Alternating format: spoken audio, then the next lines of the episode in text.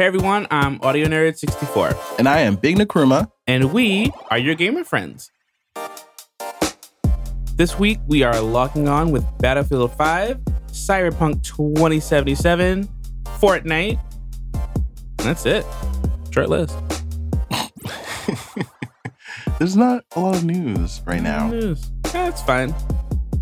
These past two weeks in Nerddom, we're talking about The Witcher coming to Netflix, Captain Marvel, Iron Fist, the Joker movie, and Adventure Time's finale. Ooh. Mm, mm, mm. Mm. In the home screen, we are talking PUBG, shocking. Destiny 2's Year 2 expansion, Forsaken, shocking. And Sony's latest and greatest addition into the superhero genre video games, Spider Man. Spider Man. Why do you do that? I don't know. I just really like it. I don't understand. Spider Man, Spider Man does whatever a Spider Man does. And I think with that, it would be an appropriate time to log on. Yes. Uh, we're going to first start out the show with an apology to George. Uh, George, you were correct in the bonus episode last week um, where you said that it was every 25 motes there was an invasion. I think we should just play the tape here. Hmm. Harp sound. It is called the Primeval, and it is a giant, like three health bar yellow bar that you have to kill to win the round. It's like a boss, And the, like a raid boss. yeah, sort of like a raid boss, a li- obviously a little less powerful, but still not an easy fight nonetheless. And I believe it's every what is it, twenty five kill or every- every twenty five motes you get to go through the portal. Every 30. So, George, uh, I was wrong and I apologize. Mhm.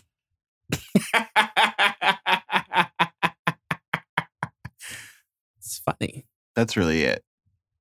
I don't think it's very funny either, but you know, it's whatever. Hmm. Hmm. Hmm. There it is. Battlefield 5 is switching some things up. Apparently so. Uh, I heard that the demo was Booty. okay. Oh, I've Jack seen a liked it, I- full list of complaints. I think Jack liked it. Tommy did not like it at all. Who's Tommy? Tommy is a clan member, one of Jake's friends. Ah, who's Yeah. Jake? Jake, Jake is my brother. I don't feel like you've introduced him yet. I think my brother has been mentioned. Oh, okay. Moving on, uh, Battlefield 5 has some interesting news. Uh, first and foremost, the game has been pushed back a full month, uh, coming out in November, probably to get out of the crosshairs of Red Dead Redemption. But I don't know, it probably has also a lot to do with the fact that the game has not been getting uh, the most support from the fans in the lead up to its launch. Well, yeah, there was the whole "Oh my God, it's women" situation. Yes, women did ruin the game. so, what are the complaints with the demo? Why are people not liking it? Because I have a sneaking suspicion it's not the women in the game. No, it's just kind of buggy. It's buggy and it's buggy in a way that makes it difficult for some of the hardcore players to enjoy the game.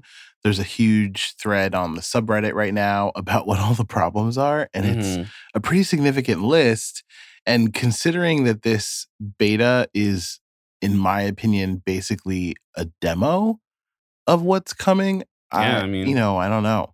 That's actually kind of disappointing, especially since they were just like, well, you know what? You fuckers don't even need to play this game. And apparently, no one wants to. Yeah, I mean, I've got a few folks who have have experienced it for themselves and it's not like it's bad. No one I think is saying that it's bad. But I guess for the hardcore. yeah, I haven't gotten into it yet. I do plan on jumping into it before the beta is over. I just have so much else to do. That's right. That's right. Well, here's hoping that they get their shit together. It would be nice if the game that was just, you know, you're gonna talk talk all that talk, you better walk all that walk. Yes, very much so. So Fortnite decided to remind us that it's a very weird game yet again Hmm. by dropping a giant purple cosmic cube Yeah, on the map. It's just right there. It's just right there. You know what the, the thing is about Fortnite is when they do this weird shit, aren't people like in the middle of not getting like a battle royale? Like people are trying not to get shot by other people. I don't. Does everyone just like stop and looks at the cube? I don't know. Do they all gather by the know. cube like some weird? I feel like once the novelty of the cube wears off for you, then you ignore it. And you just keep going Yeah. about your business. So, you know, a streamer waits or a YouTuber waits until people move on and then they go look at it. I don't know. We watched a video with someone who was very close, Very interested, just hitting the thing. hanging out there. No one came to bother them. Maybe Maybe you like- weird, maybe you just land there. mate. But I feel like like that would be that. I see that and I'm like, oh, this is like a red crate.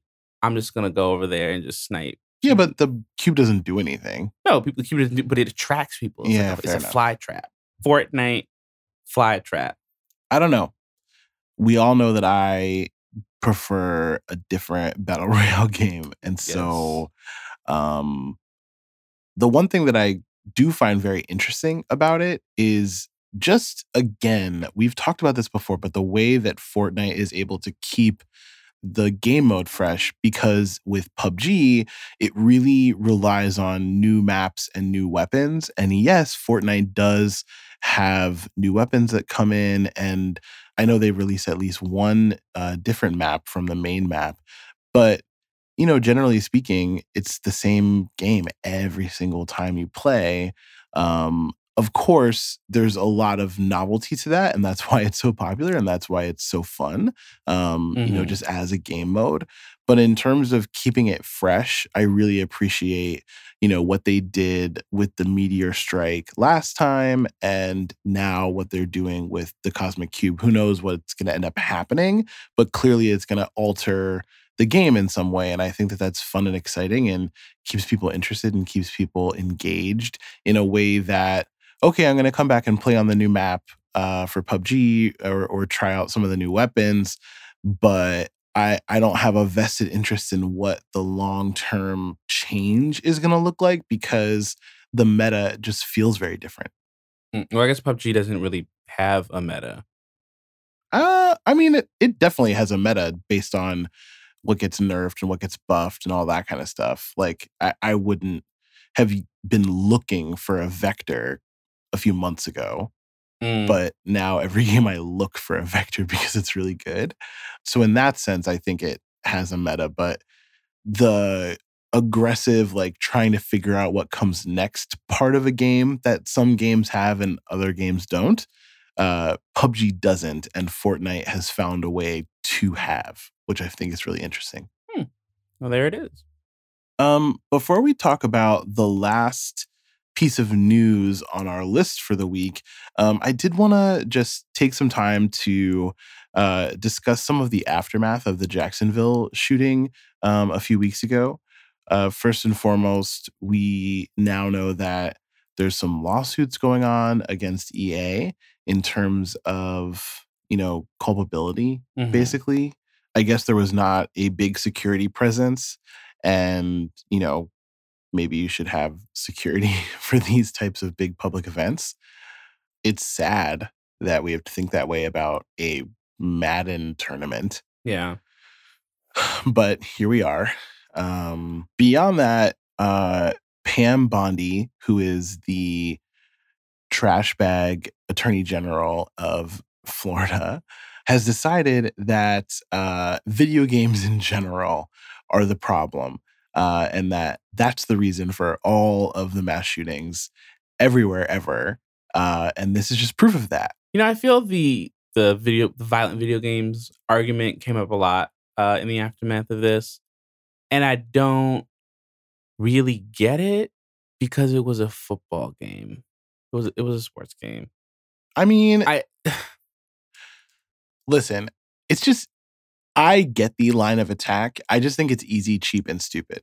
It, Yes. it's been disproven. You know, it's if it were really a problem, there would be way more of this going on. I think because I think so many more people are playing video games now and violent video games at that. Mhm. Um, it's clearly not what it is, and there's there's a lot of discussion that needs to be had around mental health. There's a lot of discussion that needs to be had around toxic masculinity. Mhm. And there's a lot of discussion that needs to be had about US individualism and gun culture. I don't think any of that has to do with the video games that we are consuming because we're not the only country in the world playing violent video games, but we are the only country in the world with a mass shooter epidemic. Yeah, that just seems to be the go-to excuse. And like, I agree. I think that we need to have more general conversations around just gaming culture, like all these topics with like. I feel like gamers need to be having these conversations surrounding like toxic masculinity, this, that, and the third. And I would just encourage us to like you know keep striving to have those conversations. I mean, I you know I read that uh the perpetrator actually was like at the event and like lost and that's like why he did what he did Yeah. um so even just like losing and like sportsmanship you know that I think that's all toxic masculinity. it is all toxic masculinity but i don't think it's like not helpful to package that into like hmm this is what this means specifically in like this community Yeah. um you know baby steps so you know we saw a lot of really good conversation like i said um you know we just gotta try to keep striving to make things better Fair enough. Fair enough. Um, for our last piece of news, the E3 gameplay walkthrough of Cyberpunk 2077 was very briefly on the internet post E3, and then it got removed everywhere. So very I, quickly yeah, very quickly. I did not get to watch really any uh any big part of it, any big chunk, like just the first little bit. And I was like, oh, I can come back to this. I can watch it whenever. Uh and then no. you I thought couldn't. uh it did just finally get posted. Uh and we watched it. i'm just happy that they decided to drop it Yeah. um this game even if it doesn't come out for another like five years is it's they're gonna do it again they're gonna make another game of the generation they're gonna make another game of the year plural this is gonna be a classic and i'm mad that like i have i like watched this 45 minute video and i'm like I don't know because like when we started, I'm like, I don't know, man. Like, are they gonna do it? I who know? I don't know. Is it gonna be that good? It's amazing. I just want more. I want more of the world. I want to know I want the game. how all of I want to know the lore of what you know led to first of all North California being a republic. Um, second of all, uh, how this body modification just came to be commonplace to the point where everyone is basically turning into a cyborg. You just Uh, strap in and chop off an yeah. arm. Like that's wild that Yeah. she's just like, okay, cool, put this thing in my arm now. I think what I found most impressive about it was uh the detailing of the city and what they said the city does. Uh they said Mhm. that there's a day and night cycle and that every single NPC goes to work and then has activities that they do and they're programmed to be doing something all day for the day and night cycle. That is phenomenal. Yeah, it's like you're playing the game, but also people are playing all the NPCs in their own version of The Sims while you're playing the game. yeah, It's it- impressive. it's it's one of the things that I I know a lot of games really struggle with. GTA 5 for instance, if they had a system like this and they were able to really populate the city of Los Santos, Mhm. I mean it, would be a very very different game. I remember when it got upgraded from 360 to Xbox 1, Mhm. they increased the amount of traffic and the and the number of NPCs that were just out and about and it still feels pretty sparse. Mhm. At least for what LA should feel like. Right, right. So I think this is really promising to the point where I've seen it asked if this is even going to be on this gen of hardware. Ooh, that wow. Yeah. Is it? I, I don't know. We don't know. Oh my god. There's no release date, and so there's no console list either. So, you know, I don't think it's going to be an exclusive. I think it's going to be cross-platform. But oh yeah. you know, we're we're already hearing rumors about the next Microsoft console uh, Very with true. from the cloud and everything like that. I, I think it's very possible that this is a next gen game, and we don't know it's next gen yet. Hmm. Maybe several of the E3 games from this year, like Ghost of Tsushima, look how good that looks. Yeah. It might also be next gen. Who knows? Who knows? I didn't even think about that. Maybe it's just time to get that gaming PC, so I'm always current gen. There are no gens. Mhm. Oh well. if you have not seen it, I would certainly uh, encourage you to go check it out. It's definitely going to be rated M. Uh, yeah. So just FYI. Just FYI, that the dialogue was a little funny to me. And what was the what was the character's name? Like your little buddy. Jamie, I think. A Little bit of a stereotype. Oh, what a yeah. Lot a bit of a stereotype, but eh, can't be Yeah. perfect, right? I mean, especially after that tweet. Mm. But What are you gonna do? you know, they they can't be perfect. But I'm still very excited. One thing that I'm just conceptually interested in, regardless of 2077 specifically, is like why is there no version of a future society that's not completely dystopian? like what does it say about our collective consciousness as a species that we cannot envision a future in which everything is fine think people do that. I just don't think they would make for compelling, dark video games. i don't know it doesn't need to be dark but even if it is dark like that could be the compelling part of it that everything's fine and then things take this dark turn and you have to fix it hmm. Maybe you should become a game developer. no i don't have time for the abuse Fair enough. Fair enough. Yeah, I just it's so interesting to me that they are like just throwing out this demo with absolutely no indicators of when it's going to come out. They're going to be like, you're going to get this when you get this, and it's going to be amazing, and you're all going to love it, and you're not going to shut up about it for like the next five years. And in this way, I do think that CD Projekt Red is like the Beyonce of game development. oh I think I think that is the most appropriate comparison to make. Wow.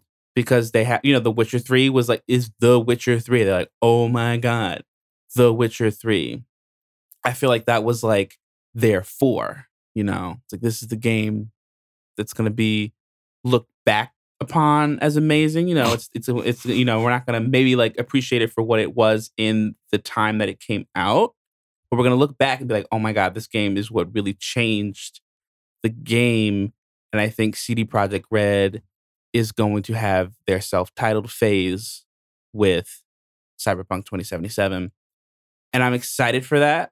I'm here to just you know they can surprise drop it whenever the fuck they want and i will be there. I will i will buy it immediately to be honest. I don't i don't even have to look at anything else. I could have honestly looked at the first five minutes of this trailer and be like oh this is what we're doing i need to make sure i have a fund ready to have you know the hundred dollars you know for the deluxe edition just ready to go. Mm. and you know i'm really excited for this. I'm also really excited for the lemonade phase. So i think this is just great you know? this extended metaphor is really committed. It It's is because that's what i do. Yeah. I take my metaphors Very seriously, seriously. especially extended metaphors. Wow. So Um, Well, CD Projekt Red is not just working on Cyberpunk 2077, although I actually have no idea if they are working on this. But we're going to switch over to these past two weeks in nerddom and Oh, talk that's right. about Henry Cavill being cast as Geralt on The Witcher for Netflix. yeah um that's all we know about it right Yes, that is basically all we know. Um, but I think it's interesting. He apparently did a good job in Mission Impossible, which I still haven't seen. oh yeah that's right you wanted to see that one you got to use your uh was it alamo Yeah. draft house free, Mhm. free movie why am i not signed up for that i want free movies I don't know. This sounds like a personal issue. It is a personal issue. Um, yeah, I mean, we'll see what happens. I I don't know about making video games into TV shows. I feel like that's what a video game is for. True, but I mean, hey, we do it to books, so I guess video games is the next logical uh I suppose. medium to medium thing. I don't know. Oh well. I mean, I, I actually I still have not played any of the Witcher games, so I don't know any of the story. But we'll see. Maybe I'll just watch it on Netflix. So that way I don't have to play the game. It's very standard. I don't know that the storytelling was necessarily. I mean, it was. Let me not. Let me not. It, it's it's just you know, there's only so much you can do with medieval, like magic stuff. fair enough. It's just like Game of Thrones at a certain point. Mm-hmm. You know, Game of Thrones, Lord of the Rings, one of the two. Yeah.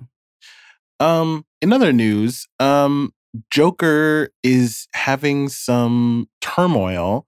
I'm talking about the one with the good actors, since there's two, right? Yeah. I thought you were gonna say the Joker movie was having daddy issues.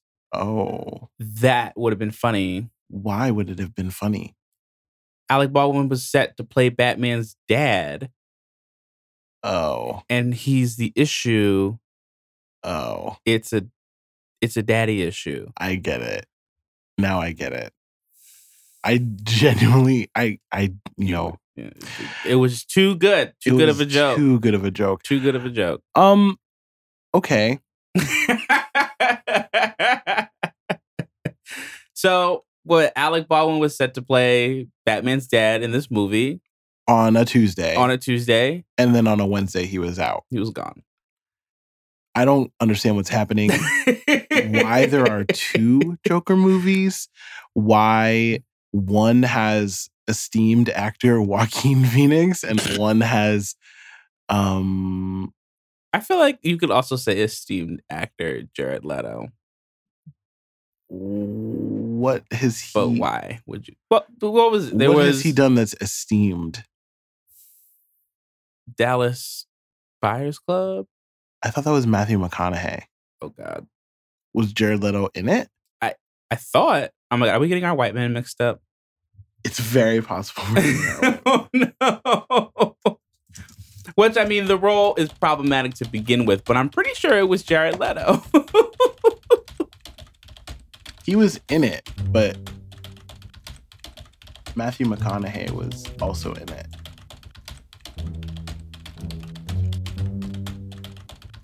uh, we're googling things again. Yeah, he was Matthew McConaughey was the lead. He was just in it. Oops. Okay, so we didn't get anyone confused. Whatever, it doesn't matter. What matters is that Joaquin Phoenix is going to be the Joker, That's right. one of them. One of one because of many Two. multiple Jokers, multiple timelines in the DC movie extended universe. That's why they call it the extended universe. It's very fucking stupid. very extended. DC, please get your shit together. I mean, you're asking. Oh, they're streaming comics, TV shows, movies service thing came out. Oh, I don't care. I don't care either. Um, I didn't see a free trial, so I guess I'm not watching Titans. I mean, here's the thing: if if they have all their animated movies on there, I am interested. Actually, I take it I would see Death of Superman. That apparently was really good. All right, fine. There's a lot of really good DC animated. It's What, one of uh, the DC animated movies is one of my favorite superhero movies. Um, the one they're basing the Flash movie on, Flashpoint Paradox. That was really good. Yeah, that's the only reason why I'm excited for the Flash movie. So yeah, I might I might need to check out what's actually on there. Uh, thanks for letting me know. You're welcome. You know I don't pay attention to DC. No, I no. um, also, what I kind of don't pay attention to, but maybe I should have been paying attention to, I don't know, is Adventure Time. Um, Mhm. It's a good show. I've seen a lot of it, but not enough of it to really know the story, and Yeah, certainly yeah. not in order. no. Chase is really big in on it. I'm sure he cried with everyone else at the finale. Yeah, so spoiler alert for the finale. Um, there were some bubblegum drop lesbians. Woo! Lesbians are everywhere in comic and animated universes these days. They are, And I'm happy for them. you know, just infiltrate. It's the gay agenda. It is the gay agenda. Be seen as equal. The gay agenda. Wild Be stuff. visible without dying. Have a happy ending. Oh my God. Wow. Wild stuff. Happy ending lesbians. the 1940s called, and they're hella upset right now. yeah, so I don't know the context of this at all, I gotta say. Yeah, me neither. But I'm just really happy to see lesbians. Um, and Happy. it's great. I mean, I knew that they were into each other, and I knew that it was like And a lot of people, I think, shipped them. yes, But it was a bisexual lesbian situation hmm hmm because Princess Gumdrop, you know, was like you know, fucking with Finn a little bit. oh, didn't even know that. Yes, Right. Well, now we know. yes. Now we do know. Um, and kudos to the Adventure Time team for for doing that Yeah. and making it official. Making it official and finishing a show, which Yeah, I feel like it's not something that, and finishing it gracefully. I feel like it's not something that we're used to these days. Everyone's like, sequel, another sequel, trilogy. Let's sign this up for 72 episodes. yeah. If Rick and Morty ended Mhm. like another season, I'd be perfectly fine with it. But whatever. Let's not even go there. Nope. Um, Moving on. Uh, apparently, uh, Iron Fist dropped, and I only got an email about it. Y'all hear something? Mm, Iron Who? I know it's bad. Season what? Could you just imagine like being a showrunner for that show, working as hard as you did to make it so that way it didn't suck as much as the first one, and then to be completely overshadowed, not even by a trailer,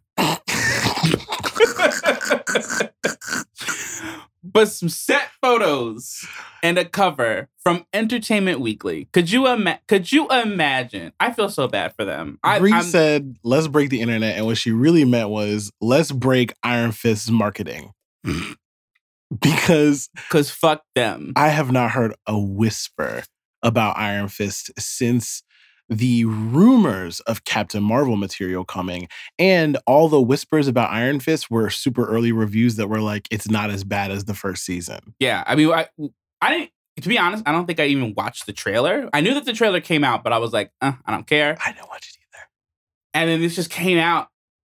To me, I don't even remember seeing the trailer on any official Marvel channels. Like, it really the only place that I follow Marvel as a whole is just on Instagram. I don't remember seeing it there. I remember people talking about it. And then it just came out, and I was like, what? I literally it- only knew it came out because Netflix sent me an email. No. That's the only that's the only way I knew. Oh my, my timeline God. wasn't talking about it. And, you know, No the only reason why I knew was because you said something. I was like, Yeah. Iron, what? Iron Fist isn't here yet. What are you talking about? So we're gonna hmm. watch it. I mean, we have to. We're too deep into the MCU not to. At least the Netflix version. I'm just here for Misty. Yeah, you know, I I always am happy to see Misty scowl at someone and shake her head. I hope she's happier in the. In because she literally was like mad, pissed off, annoyed the entire season. I just like want some joy. she had no smiles Not Luke at all. None. Not even in a press photo. no. Nothing. No. Just a scowl. Getting paid to scowl. I mean, I take the check the scowl. I'm excited to see her and Colleen just like hanging out and doing stuff. Hanging that was one of the best scenes of Luke Cage. Hopefully, pass some Bechdel tests. Yes. We'll see. Let's pass those tests. Let's pass those tests with women of color. That's Um, the, you know, I gotta, I gotta, I gotta. Because I was thinking about this because I remember we were talking about like, we were like, oh, I really wish you know those Netflix niggas was in Infinity War. Mm-hmm. And you were saying it would have been perfect for like the scene in Washington Square Park. And I was like, you know what? Honestly, I didn't even need all that. I just needed a cameo. I don't care if I watch one of them niggas turn to dust. It would just would have been nice To acknowledge them. to acknowledge them. And you know, apparently, head of Marvel, Kevin, I don't know how to pronounce his last name. I'm just gonna call him Kev. it's Feige. Feige? Yeah. Okay. Kev doesn't like the TV properties. And you know what? I gotta say, the one thing that I really appreciate about the TV properties is that they have packed in more POC, more black people, more women in just and like I remember like watching maybe it was uh, I can't I think it was Jessica Jones. And it was just like it was like Colleen and no, I'm sorry, not Colleen. It was Claire, homeboy, you know, Jessica Jones' sidekick, whose name I cannot remember right now. Marcus? Marcus? I think it's Marcus. Marcus. Sure, Marcus and some other nigga. And they were all talking. And I was like, wow, this is the first time in a Marvel property I've just seen people of color in a scene together. Like, there's no white people in this scene. Yeah. I'm like, oh my God, it had and like the amount of POC and amount of women that they've packed into whatever, like the year or two years that the Netflix properties has been out is exponentially higher than what Marvel has done on the movie side. So, Isn't this the end of the third year of the Marvel gonna be- properties? all right, so in three years, they packed a whole lot of women and a whole lot of niggas Yeah. in their shows. And the MCU is now just like, uh, 10 years in, let's get some women leads finally. Yeah. So, suck it. well, we'll see how um That was a tangent. we'll see how that goes for Iron Fist. In addition to the Bechdel test, I hope it passes the Mako Mori test as well. Oh, I don't know that one. What's that? The Mako Mori test is the one that came after the one that came after the first Pacific Rim. There is a woman of color lead. Uh, I don't know the actress's name, um, so forgive me. But she was awesome and kick ass and amazing. But her entire story ended up boiling down to uh, one ending up as a love interest, and two, um, really being much more two dimensional than some of the other characters. And so the Mhm. Mako Mori test is more than just the Bechdel test in terms of women talking to each other about something other than a man. But are the women and hopefully women of color being given agency that does not ultimately end up as a set piece or set dressing for a male main character? Got it. So like Gamora in Infinity War passes the Mako Mori test, Oh, she does. but I don't think that she would pass the Mako Mori test in like Guardians of the Galaxy, the original. Uh, explain more, please. How does she pass it in Infinity War? Because I feel like she's only talking about Thanos the whole time. I think the reason why she passes it in Infinity War is because she's a critical piece of the puzzle that everyone cares about. And her impact on the team is ultimately what leads them to failure. Uh, her the loss of her, the loss of her character was just too much for, um, for Star Lord. And I Mhm. think that that speaks to her importance and her own staying power. She is a tool of a male main character. So maybe you could argue with me that that it doesn't pass, but I think that, you know, that's just a plot point. I don't think that she existed to do this. You know what I mean? Got the it. whole reason for her character is not to be a deus ex machina. Whereas Mako Mori in Pacific Rim, if you took her out and replaced her with a man um, who had an equally generic story and was just a supporting character, it like it would have been the same thing. They just wouldn't have kissed in the end. Okay. Okay. But Gamora is Gamora. Right. Yeah. Okay. I get it. I get that. But she's. Gamora now. She wasn't necessarily Gamora in Guardians of the Galaxy. Right. I get that. So I'm sure there are other examples that I could have used that are a little clearer. Um, but you know, that's basically that's basically what it is. Is okay. is the character fully fleshed out and their own person and not just a plot device. Yeah. I see that. And some people can be really badass plot devices, Mm, okay. I feel you. but that doesn't mean they're any less of a plot device. Right. Like um, here's a good example. Uh Killmonger's girlfriend in Black Panther is a plot would device. fail the Mako Mori test. Yeah, she would. Pretty hard. Yeah. But Okoye and all the other women, I think, pass. Right. Yeah, they would.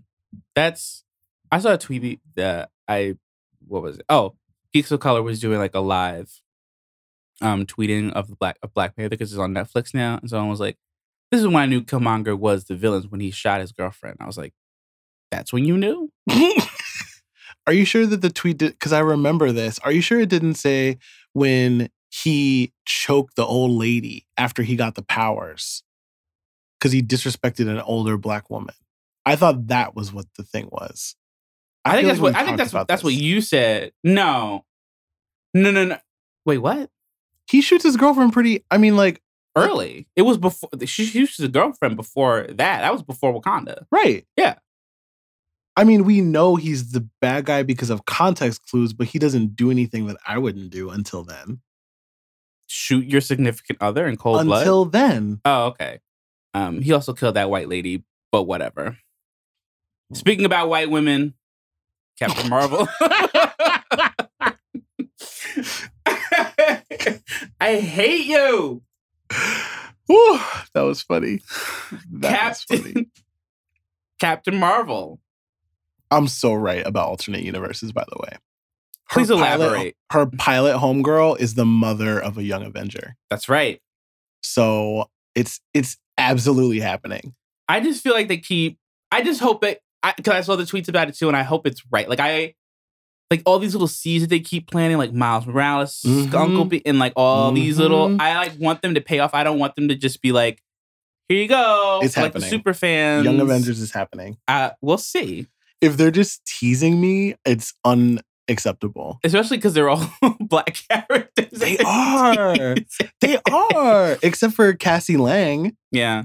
I just like if it does happen, I just like can't wait for the meltdowns. Like, do you think people are gonna like burn their box sets of I don't think so because I think that first of all, we're not DC fans, and second Oh. of all, um, you know, it's just another property. I don't think that Young Avengers will necessarily mean uh, that Avengers goes away because I think it's going to be an alternate universe thing. Yeah.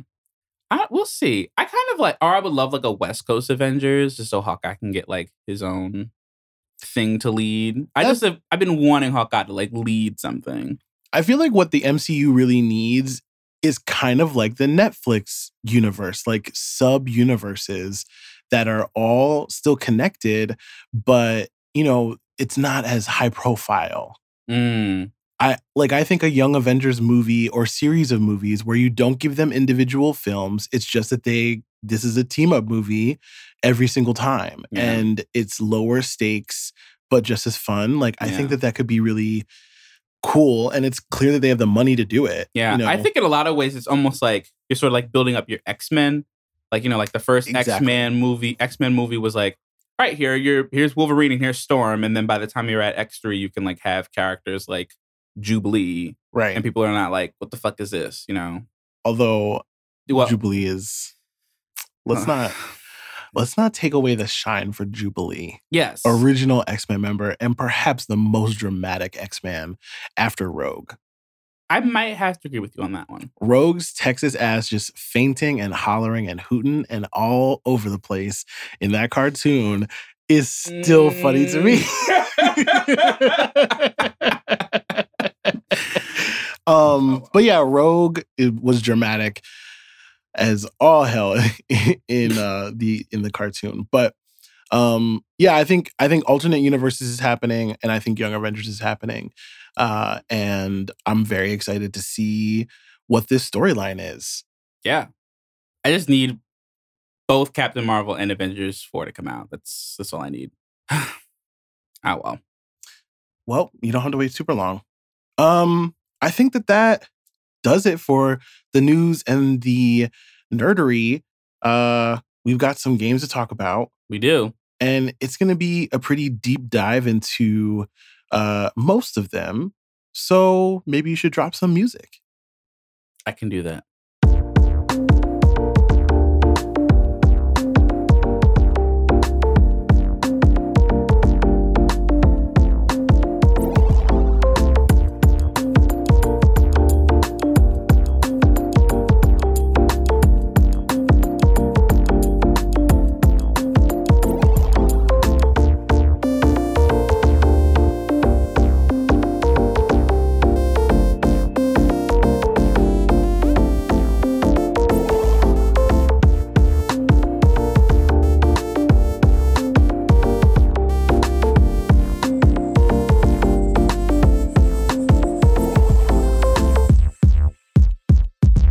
So I just want to talk about Destiny and Spider-Man, but uh, you want to talk about PUBG, so let's do that. I just wanted to give it proper respect. We did say we were going to talk about it.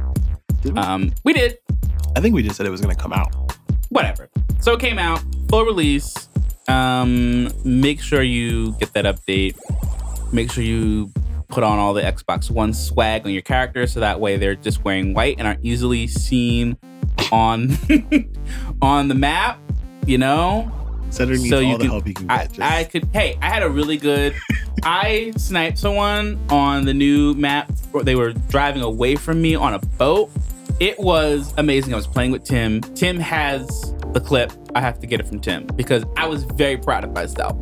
And that- that's when Tim died. Tim died, unfortunately. So I was by myself in the wild and I had to use my Kar98 to just take someone down. And I did.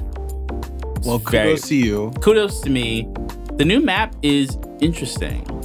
It's very fun. It's Very much fun. faster. Much fa- which is good for me because I like need the practice yeah. because I'm not I'm like I said I'm not great at PUBG, but it's like nicer to have like these shorter, more intense rounds where I'm forced to shoot people. You know how they reset the settings every update? Mhm. So I find that the defaults are actually much better now. I'm I'm doing pretty well every match. Yeah, I I didn't go back and tweak them. I don't really want to tweak them right now. I think once the training mode comes out, I'll have like a better Yeah. I kind of like just want to get used to the default and be like, okay, this is what the standard is. Let me, you know, Right. everything think- feels good. You know, It feels a lot better than it normally does. I agree. Um, there's a desync issue on the Xbox. Uh, Dump Truck. Kudos to Professor Dump Truck. I I'm sure it was our impact, um, but he had s- almost 150 viewers at one point yeah, for the other night, which for him is a big deal. Prof Dump Truck on Twitch if you have not already signed up. Anyway, he's a mess. um, We love him though. Anyway, the desync on Xbox is really bad. Let me just interrupt. What is desync? So desync is a multiplayer issue. Uh, most of the time, the input lag between your controller and your TV is infinitesimal, so your eye and your brain can't perceive the difference in time. Uh, even though what you're seeing on the screen is slightly, very, very like tenths of a second, tenths of a nanosecond, I think, something like that, Hmm. slower than your actual input. But it doesn't matter uh, because your brain can't perceive it. Desync is when the server um, is so behind in terms of input lag Mhm. uh, that you can actually notice it. So, for instance, you can be peeking from behind a doorway, shoot at someone, and then come back behind the uh, shelter of the door in PUBG, for instance, and then a second later you'll be dead. And it's because when you were peeking, you got shot by someone else, but your game is a little bit behind, and so it didn't register the shot.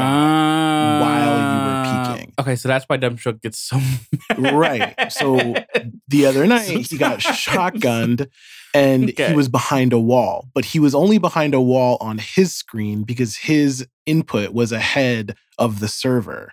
Um, and so it was just, it was pretty bad.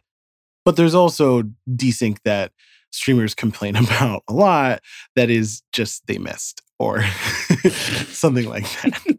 so, uh, you know, when it's, it's the desync. It's like the evolution of the game's cheating, man. yeah, yeah, yeah. Um, That's funny.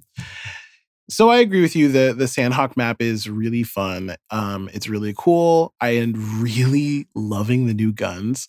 Um, I had a QBZ and a QBU at the Mhm. same time the other match. Uh, the other day, uh, we came in second place, and Nice. I got several kills. I think it was four kills that I ended up with, which for me is like, you know, a pretty solid performance. Just because I'm usually playing with Dump Truck and uh, Steven and they are really good and they get a ton of kills. Mhm. They run to the, the fighting and I usually run to a perch. Corner. Oh. Not a corner. I run to like a place where I can, you know, scope in and shoot. I recognize my limitations. I like to play support. Fair enough. Yeah. Support um, in the corner. but the new the new guns are great. Um, they feel really good. Mhm, They shoot really true. mhm. Um, I, I don't think that I can go back to anything other than a QBZ wow. for my auto rifle needs. Uh, at least not regularly. That's going to be my new holy grail. And I think the QBU has less bounce than an SKS right now. So I, Oh. I also prefer that in terms of sniping. But one other thing I'll say really quickly is that the loot is really good on Sanhok. Hmm, okay. It seems like I- there's just more of it. Word. I haven't really noticed. I feel like I get fully kitted out fairly quickly. Hmm, I would say mildly kitted out. But like I'm the type of person who I'm like, I prefer like medium range combat. I'm not big on I need like, you know, a 10 times scope and this foregrip and blah blah blah blah blah. This just isn't useful for me. Like I'm not like one to shoot halfway across the map regularly. So That's me. Yeah. play styles. Yeah. I'm also not really great at very close combat because I miss. Not good at long range combat, not good at close range combat. Medium range is where I'm Where you shine. is where I shine. Um, on to the games that I am most excited about and we'll probably be spending a pretty good chunk of time with. Mhm. You and I have both played Destiny 2, and you and I have both played Spider Man. Yes. Spider Man. Spider Man. You're like when like parents say Pokemon instead of Pokemon, and I'm like, Pokemon. there's Pokemon. Pokemon? Pokemon. Pokemon.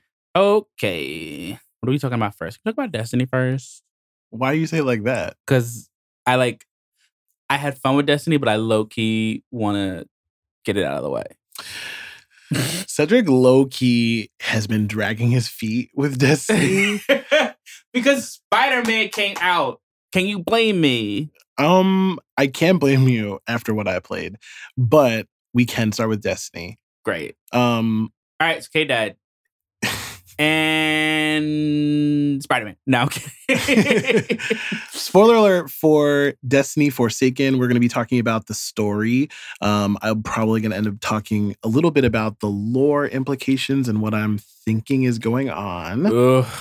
Um, we'll also be talking about some of the new strikes and uh, missions and weapons and things like that. So Mhm. if you are trying to enjoy Destiny Forsaken spoiler free, then this is probably not the segment for you. And we will put in the show notes a timestamp for the Spider Man section. Heads up, we will also be talking Um, spoilers there as spoilers well. there. Although only spoilers up until where I am in the game, because Cedric is farther than me. Uh, we basically did the campaign for Destiny together, and then I went hardcore into it, and he switched over to Spider Man. That's right. I was like, fuck this shit. I'm out. Great song. I had to drag him, although I dragged him pretty far, as we'll talk about. So, Mm. um, the campaign in Destiny 2 is easily the best campaign that they've ever put together. Uh, Agreed. it is narratively leaps and bounds above the Taken King, if only because there's a personal stake in it in the way that I don't think the Taken King was really personal for us. You know, we're expelling this invading force. And so, of course, we're like, you know, fighting for what we believe in, blah, blah, blah, blah, blah. But I think all of Destiny 2 has been much more personal. The base game is about an attack on the tower. You know, the subsequent DLCs are not really personally driven, but um, I only kind of expect that from a main campaign. So Right, right, right. for us to be really avenging Cayde Six in this and feeling the need for that vengeance uh, was kind of a tall order. And you know what? I felt it by the end. I was Fair like, enough. fuck you when I would kill some of the barons and stuff like that. Mhm. Um, but let's rewind. I would love to hear you tell the story of Forsaken. Okay, so it's funny you're making me do this. Um, actually, I will say this is like the first time I was like, "Oh, there's a there's a story here, and it's compelling." And I'm like invested. I don't know who any of the characters are. It's fine, But yeah, they're uh, all Destiny 1 characters. I'm just like, what is going on? But I think it was the first time for me to play for me playing Destiny 2. I was like, okay, something is important happening going on. Mm, I can feel it. Hmm. So anyway, let's see. Like, how can I? All right, so Forsaken. Dun dun dun. So you go to the jail because all the prisoners are breaking out. You get there and you're like, there's this woman. Her name is Petra Venj. It's kind of weird that her name sounds like Avenge or Revenge. I'm just putting it out there. So you get there. Cayde is like, yo, we gotta wrangle these motherfuckers up.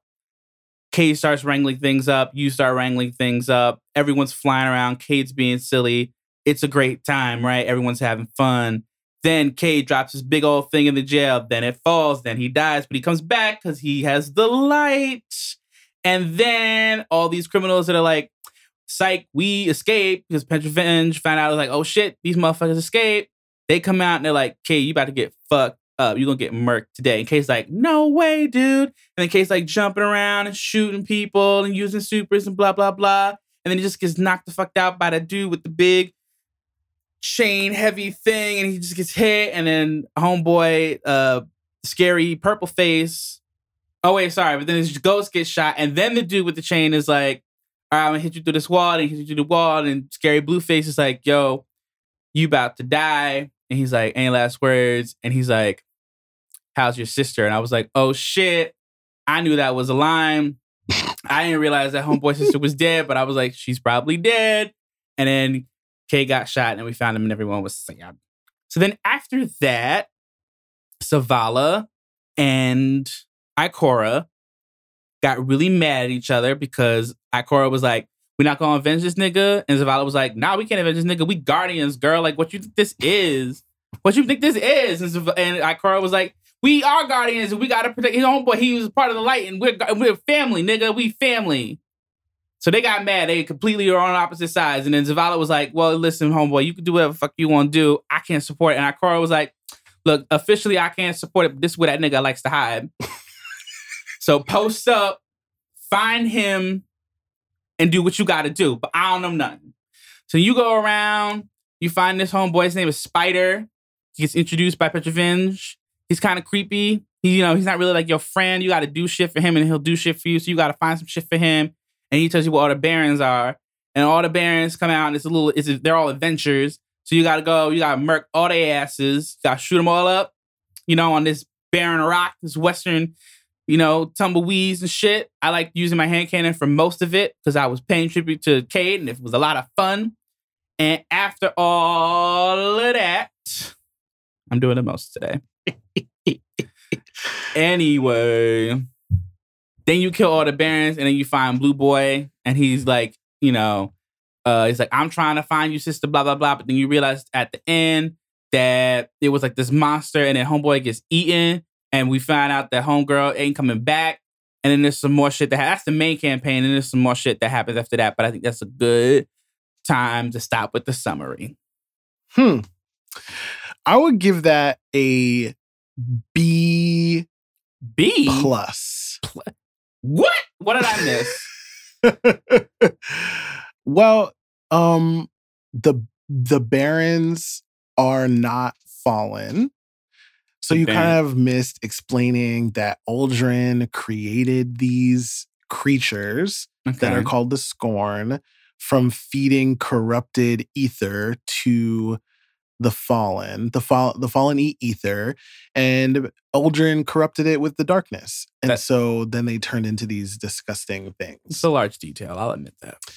Yeah, and then uh, you know, the barons are the leaders of these scorn, and Mm-hmm. so they all collectively kill Cayde. So we're like hunting them down uh one by one. And they all have really unique mechanics in terms of their fights.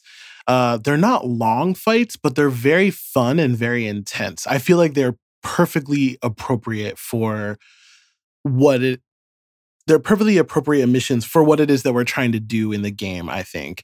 Um and then I would say that like the spider is a fallen. so we're actually aligned with the fallen. Um, at least the Fallen on the Reef, which is now the second time that that's happened in the Mm. Destiny universe. The first time it didn't end very well, um, which is the expansion where you're introduced to Petra Venj and really dive into Maria. I'm sorry, really dive into Mara Sov, the Queen of the Reef, and that kind of stuff. Also, you missed that. You know, Mara Sov is kind of throughout this whole thing. She's just in another dimension. She's dead. Um, and she's trying to come back, and that's why she's Well, using her brother. that was the we find that out in the in the dreaming city. right. So I didn't want to get into that part yet. So I think for the scope of what I did, I think an A minus would be a more. Thank you. Professor. you've you've petitioned the professor, and and he's granted you an increase in your grade to an A minus. yay. Um. So yeah, the the the game ends before you get to the Dreaming City, but the Dreaming City is where the story really continues. Uh, what I think most Destiny lore folks will find interesting is that there is a huge similarity between the Scorn and the Taken, to me anyway. Mm-hmm. So the Taken are just any species that Oryx decided to take, literally, uh, and he, you know, turned them into these spectral monster type things that kind of act like they used to, but they don't really act like they used to. But they're not entirely different beings. The Scorn is the first time that Destiny has ever created a new entire species to fight Okay. in Rise of Iron and Destiny 1, there was a modified version of the Fallen that were infected by something called Siva, but those Fallen were, you know, still Fallen. Right. Scorn are not Fallen anymore. Okay. Um, so it's like the first time that they've updated entirely all the character models and added new villains to fight and that kind of thing. mm-hmm. Um, so I, I think that that is in and of itself an achievement and really, really important and powerful for the future of the series. I think it's Mhm. it shows that they're not shy to actually add in new enemy factions entirely, um, which I think is really important. I also wonder what the future of the Scorn is like. In future Destiny expansions, are we going to have strikes that are about Scorn? Um, Mm-hmm. because we don't have strikes about Siva anymore, but we did in Destiny 1. Mm-hmm. So it's very it's a very curious move. I also think that the structure of the game is being set up to change. There was this uh trifecta in the Vanguard with Zavala, who is Zavala. By uh, the book, as you we are described him. guardians. right. And then there's like Cora, who's very We gonna get them niggas. she's about that life. She's also very intellectual. She's, you know, interested in knowledge Mhm. much more than Zavala is, I think. And then there was Cayde, who kind of kept both of them together and in harmony. Mhm. And now we're seeing this split, uh, which is amplified by what we discussed in the bonus episode last week, uh, the new Game Mode Gambit, uh, Mhm. where we're literally collecting motes of darkness. Uh, and in getting to the Dreaming City, you have this artifact that you need to charge with both light and the dark. And so it's teasing almost this upcoming choice where maybe it's possible that Guardians soon are going to be able to tap into the darkness or maybe even choose a side. Mhm. Maybe they're setting up Zavala as the light and Ikora as the dark, and we're all still in service of the traveler, but maybe we're not strictly in service of the traveler anymore. Um, there are just so many lore implications for Toland being in the Dreaming City. Uh, the fact that the raid boss is being very much set up as an Ahamkara. Uh, the the thought that Savathun is somehow controlling Mara Sov and is really the one who is uh, the big big bad for Destiny 2 um, overall. There's just so much that they could do. And it's all vague enough at this point that we don't know exactly what's going to be happening. Admittedly, I have not read all of the lore um, that I've unlocked uh, or that has that is unlockable. So some of these might be question marks for me that are not actually question marks anymore. Mhm. Um, but overall, I think that it's a, a huge step forward. It it makes it the hobby again with all the grinding that you have to do to like get the right rolls. And now there's RNG within the rolls. And so it's not just getting the right armor piece with the right roll, it's getting the right armor piece with the right roll with the right masterwork. And it's it's that's awesome to me because it means that I can sink as much or as little time into it as I want. Mm-hmm. You know, if I can get to a power level where I can complete everything and I don't have perfect armor, I'm not min maxed, that's fine. Or if you want to grind the hell out of it and have every possible advantage so that you're fully min maxed in your weapons and your gear, Mm-hmm. that's also totally fine and doable. Um, and I think that the balance that they thought they were hitting with Destiny 2, uh, the base game, has now actually become what I think they hoped the base game to be. Uh, the question now is assuming that they're at least starting work on Destiny 3, if not already in the middle of work on Destiny 3, Right. how much of these lessons learned are going to translate over because there were a lot of lessons learned from the Taken King and Rise of Iron that seem to not be um, reflected in the base game of Destiny 2. Or yeah, I think because like what you were saying was that like Destiny Two was in development um towards the end of Destiny One. So I feel like you know you were saying that In the like, middle they, of Destiny 1. on the middle of Destiny One. Um, the so, like, same they- time that the big expansion for Destiny 1 came out, which is the equivalent to Forsaken now, they were already in development for Destiny 2. Right. So like you were saying um in an earlier episode, I don't remember which one, that a lot of the stuff couldn't be implemented anyway because they didn't they didn't know it yet. It's like now we're we're seeing the stuff being implemented in Forsaken now because the base game was being developed when everyone was making all these complaints. Yeah. I definitely think that that Forsaken is a reflection of the Taken King and Rise of Iron and as much of the base game stuff as they could fit. I still think that there's base game issues that were created that need to be addressed, just like there are still issues that need to be addressed. Like they have added a grind in terms of upgrading and masterworks and things like that. Mhm. Um, but I think it's actually too grindy in some respects. Um, everyone has weapons and armor, but only a few people are going to have masterwork weapons and armor. Mhm. And the masterwork cores are what allow you to either make a masterwork or um, upgrade uh, other weapons Right. if you're not upgrading it to masterwork, I don't understand why masterwork cores would be part of a requirement to upgrade a weapon or piece of armor. It doesn't make any sense to me that that's part of the infusion cost. And I really hope that that is addressed. There's a few other currency issues, I think, um, that could make it a little fairer, but won't take away any of the grind, really. Mhm. Um, so there's still things that can be worked on, but no game is perfect. Right. And if you were waiting for Destiny to become, you know, really good again, uh, the time is definitely now to jump in.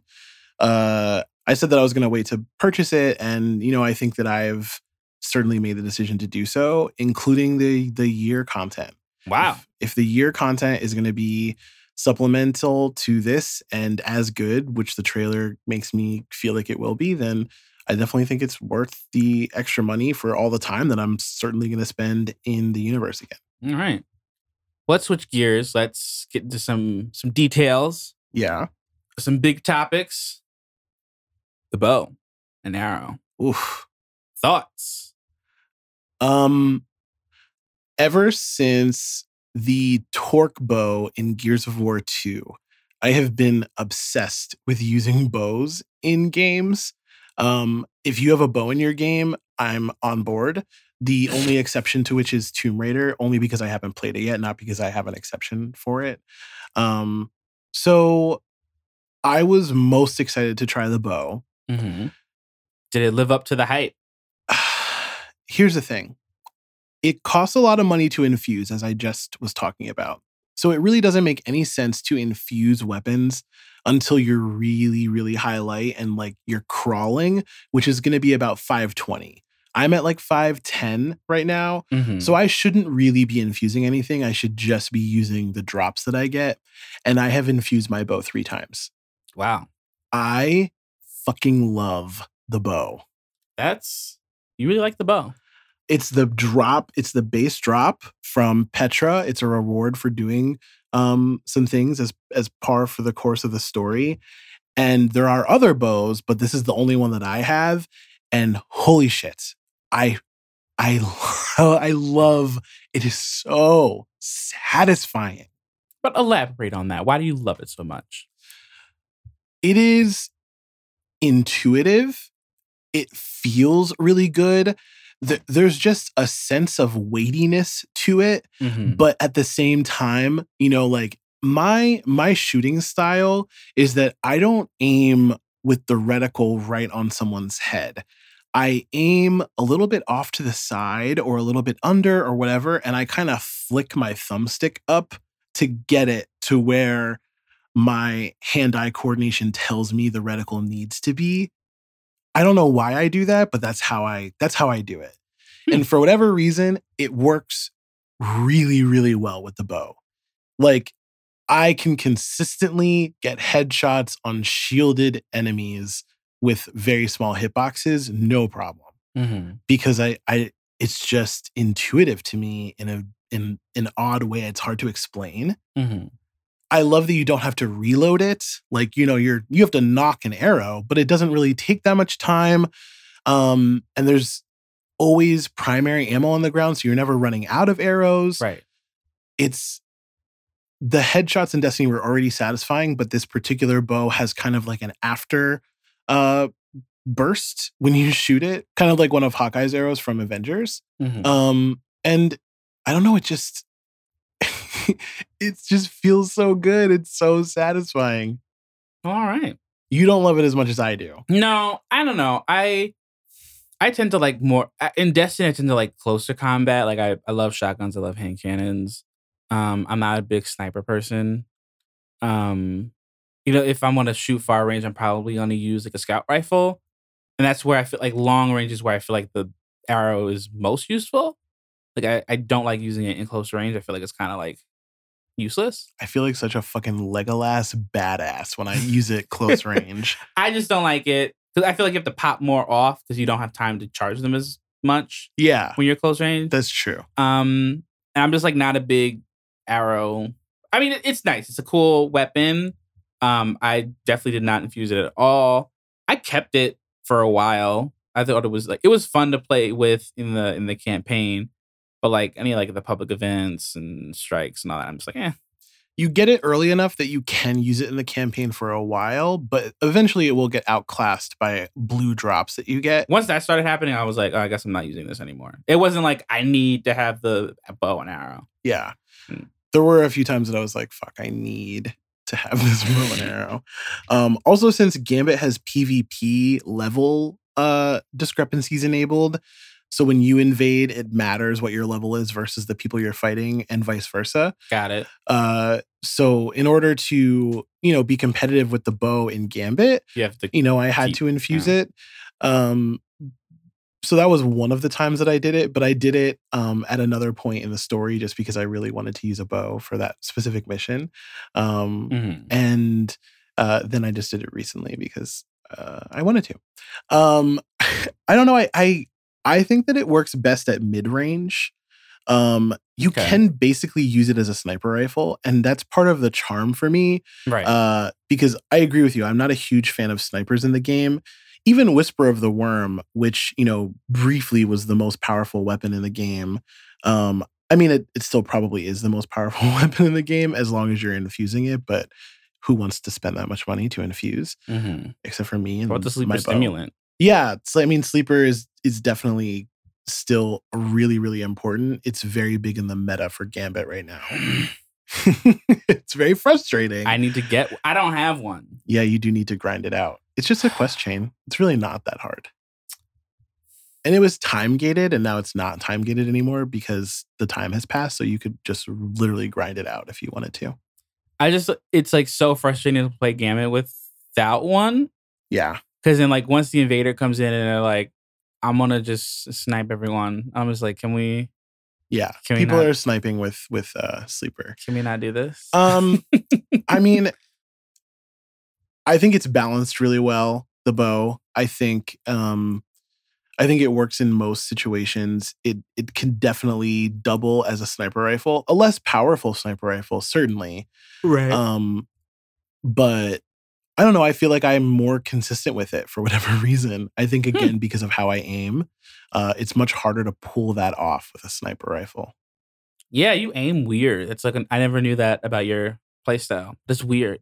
That could be a PUBG thing.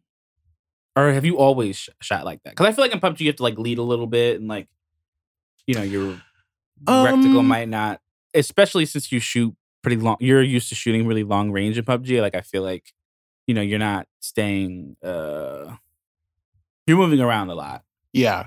Well, I I would say um I would say that I adapted this probably in Destiny in Destiny 1 because it became an easy way for me to shoot hand cannons. Um and I really Hmm. like hand cannons and so that's how I shoot my hand cannon and it just works for the bow as well. Uh really well. Hmm. Okay. That's why that's why I have to aim down sights to use I don't have to. Oh, that's right. I forgot you meant out because I was like one of the exotic. um Sorry, no, one of the legendary upgrade. No, one of the legendary mods was for uh, I don't know extra damage when you aim at the hip, and I always aim at the hip. I'm very rarely aiming down sights, so I- Right. which uh, you know I've never like seen you play, obviously. So like I think that's interesting that you're always you you you consistent. You're like I don't need this mod because I always aim down sights, and I'm like what yeah. I can't relate. I only hip fire in an emergency situations. That is so interesting. I'm always at the hip. I So interesting. even hmm. close range I don't. Really? Yeah, I mean that's part of the issue with me on PUBG actually is that even in close range, You aim down sights in PUBG as well. oh yeah. Interesting. No, that's why I can't stand your button layout where you have to double tap to zoom in. I didn't mind it because I don't. I because I don't like zooming. I I can't stand so that. interesting. Wow, look at that. You, you know what? It's funny because I I really entered the world of first person shooters via Halo and you couldn't aim down sights in Halo. Um and now I I just won't not aim down sights. Just never looked back. Like, finally, they gave me this Yeah. option.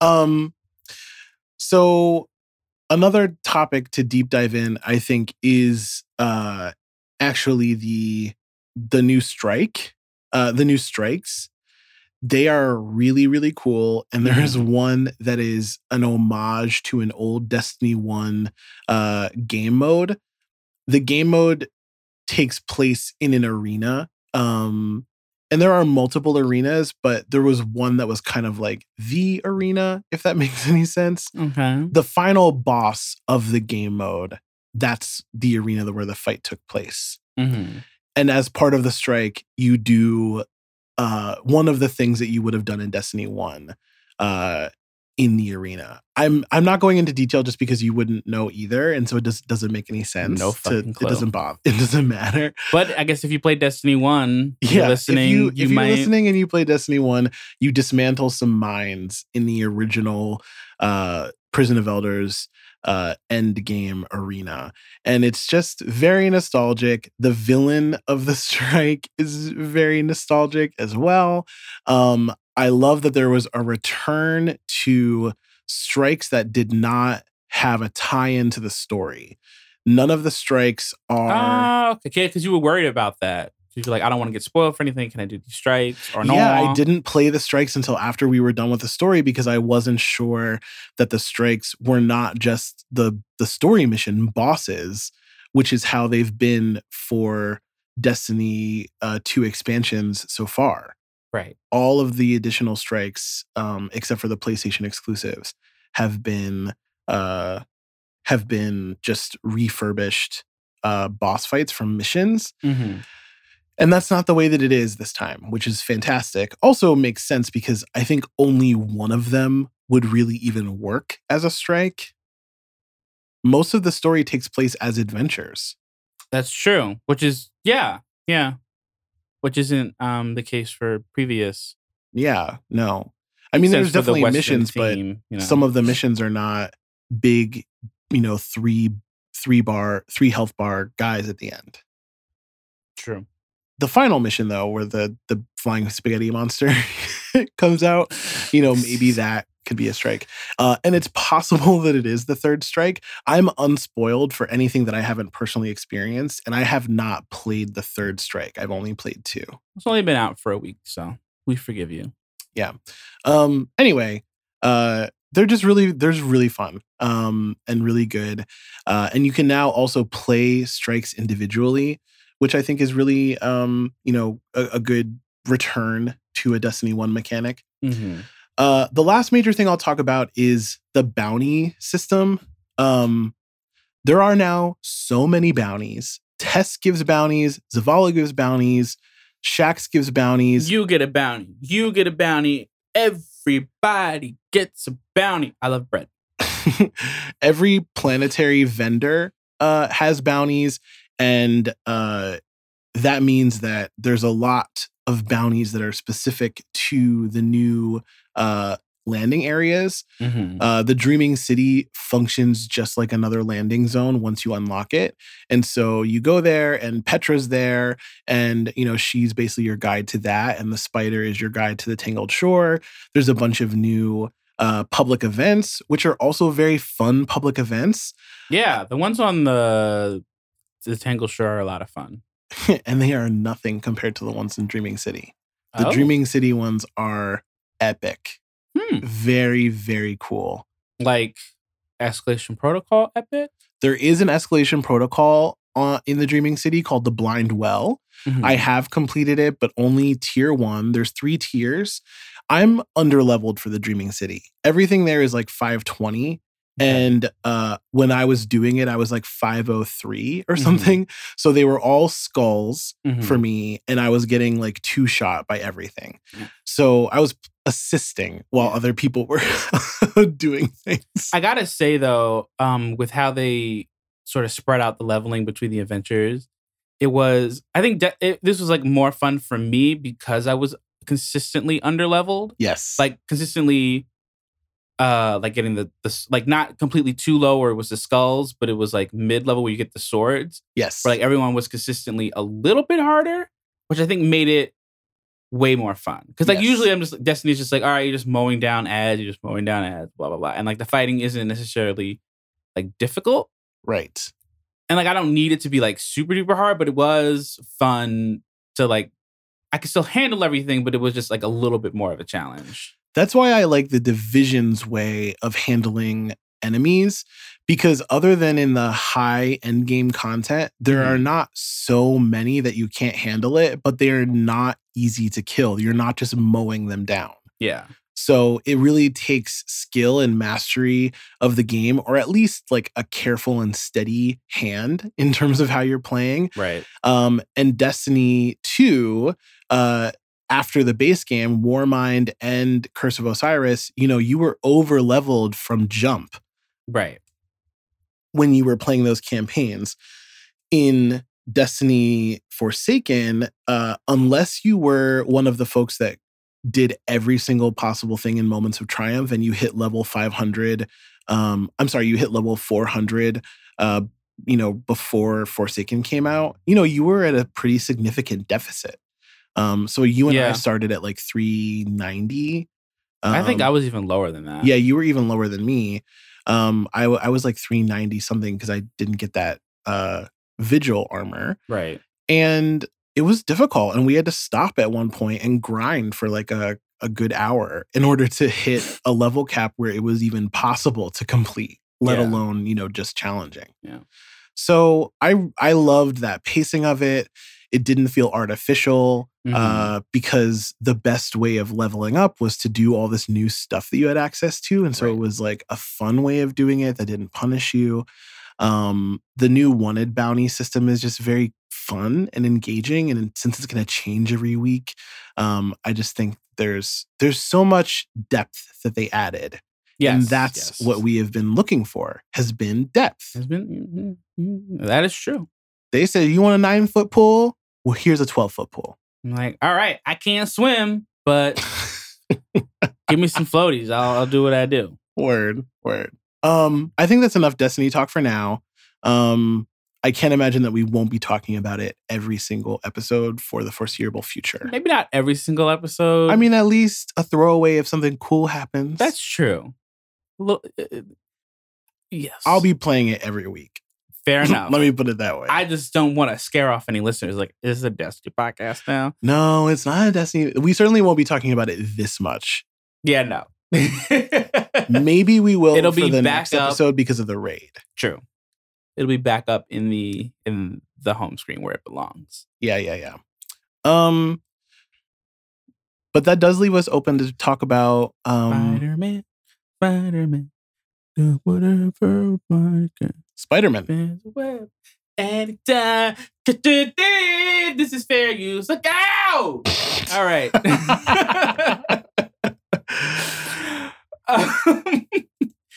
um, there has not been a good Spider Man game since Spider Man Two. We're in agreement on that. I think we didn't think we were in agreement, but I was just thinking of the wrong game. okay. So we're in agreement. So we're in agreement. So let me just preface this by we watched. I don't remember who put out the video. I think it was an independent creator. We'll have to link to it. I think it was GameSpot. Oh, was it GameSpot? Oh, it was GameSpot because they were like in our. Yes. Okay, so it was not an indie creator. Whatever. Sorry. GameSpot put out like a history of all of the Spider-Man games ever created ever. It was 45 minutes long. 45 minutes long, worth every second. Because there was a lot of games like prior to the Spider-Man on PC that like I played as a PlayStation? kid. It was on PC and PlayStation, but my mom remember the story Oh, like, you played it on PC. Because my we had a PlayStation, but my mom went to the store and got it, and she got the PC version on accident, and we're like, like the Chrissy Teigen. I keep making this this GIF uh, reference, but it is it is the face that we have. We're like, uh, did- uh. um. So we played it on PC. Um. So that was my first Spider-Man game, and then there was like a couple, a few in between that I never played. Then I played the ones that were for the movies, Spider-Man One, Spider-Man Two. I realized I never played Spider-Man Three, probably because I was so disgusted with the movie that I was like, why the fuck would I play the game?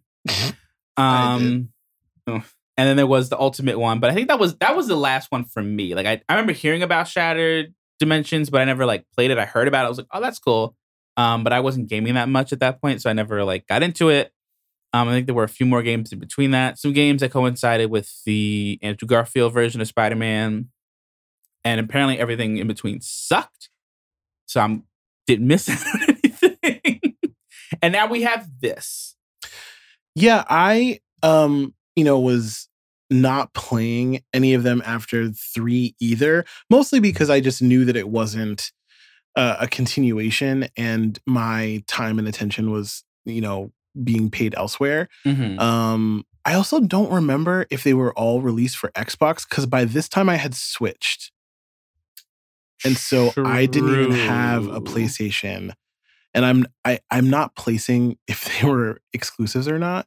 Um I, but don't, I wouldn't. I wouldn't remember. I just feel like I was in hardcore Microsoft land uh during the 360 days and if it wasn't a Microsoft studio like it was all Gears of War for me. It All Gears of War, all Halo. And if it wasn't like one of those two, you're like, "Ooh, what are we doing here? Yeah, like I mean, I played a lot of stuff, but I I just never got around to playing the other Spider-Man games.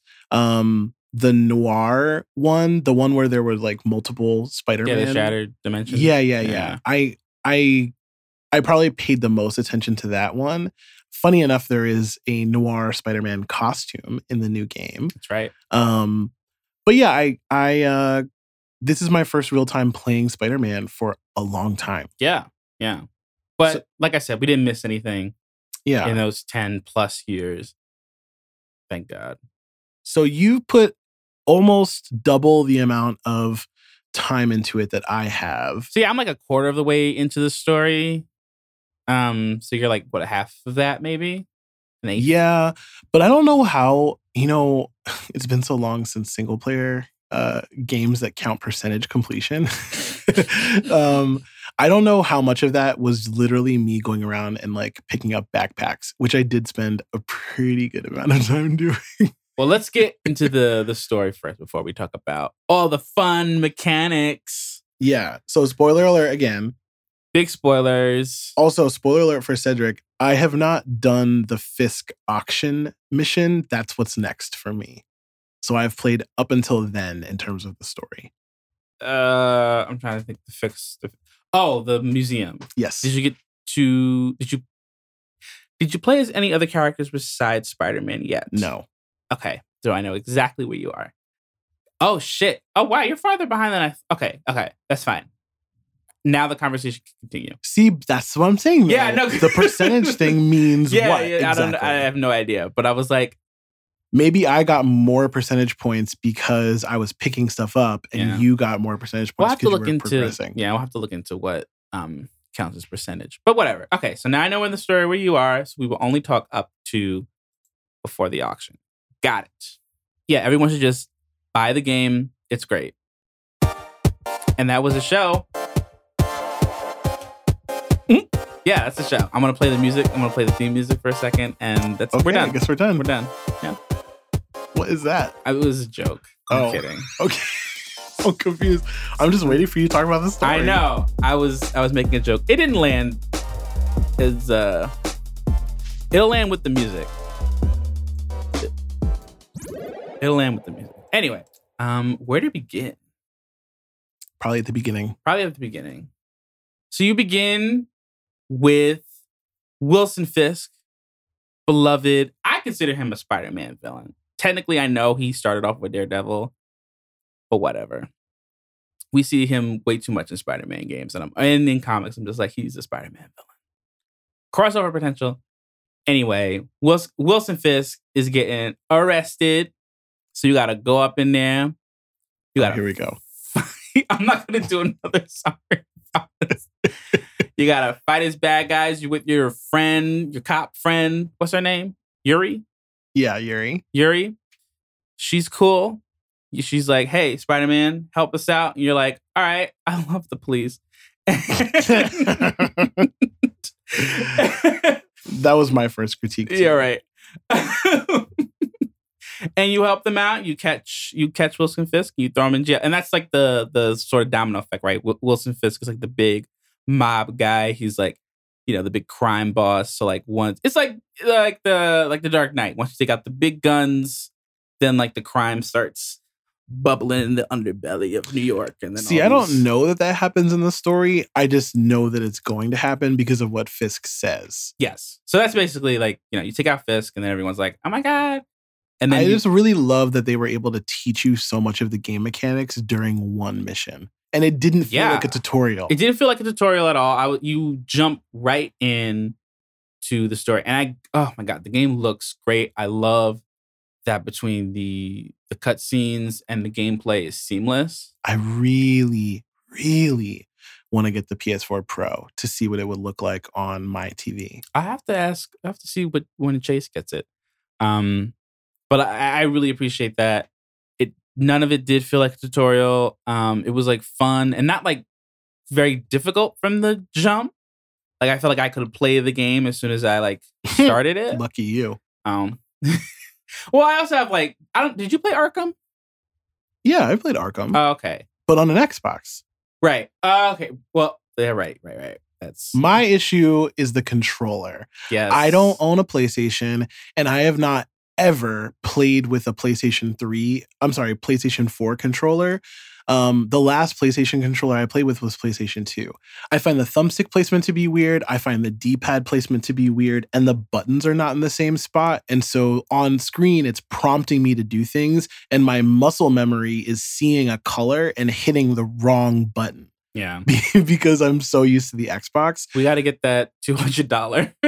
Yeah, PlayStation I 4. need to apparently. That's the one thing I, when I was playing this, I was like, oh, I kind of miss. I like Xbox controls because they're a bit bigger. Yes, I think Xbox definitely makes a superior controller. I'm not complaining about the the uh, gameplay choices or design in terms of the the controller or the buttons or anything like that. It's Right. purely me struggling with the controller Right. As a non PlayStation owner. Yeah. So that being said, even though I did feel like I could play the game pretty oh, pretty well when I first started, it does leave room for you to fuck up, which is also good. Yes, Um, like the dodging mechanic, I was like not that great at it at first. Even like swinging around, like I would just like run into buildings all the time. yes, So like I'm glad like I, you know, even like going back to like the challenging parts of Destiny's Forsaken, I appreciate when games aren't super duper easy. I don't need to be able to like from the jump be able to do everything. Like I'm fine with that. I'm fine with like learning it and trying to get like little kinks and weird things out like as I'm learning it. Like I don't think I was like, oh, I'm confident in this until like maybe hour 3 or 4. Are you playing on amazing or spectacular? What's the medium one? Amazing. Amazing, not spectacular. yeah, I think easy is called easy. Okay, yeah, yeah.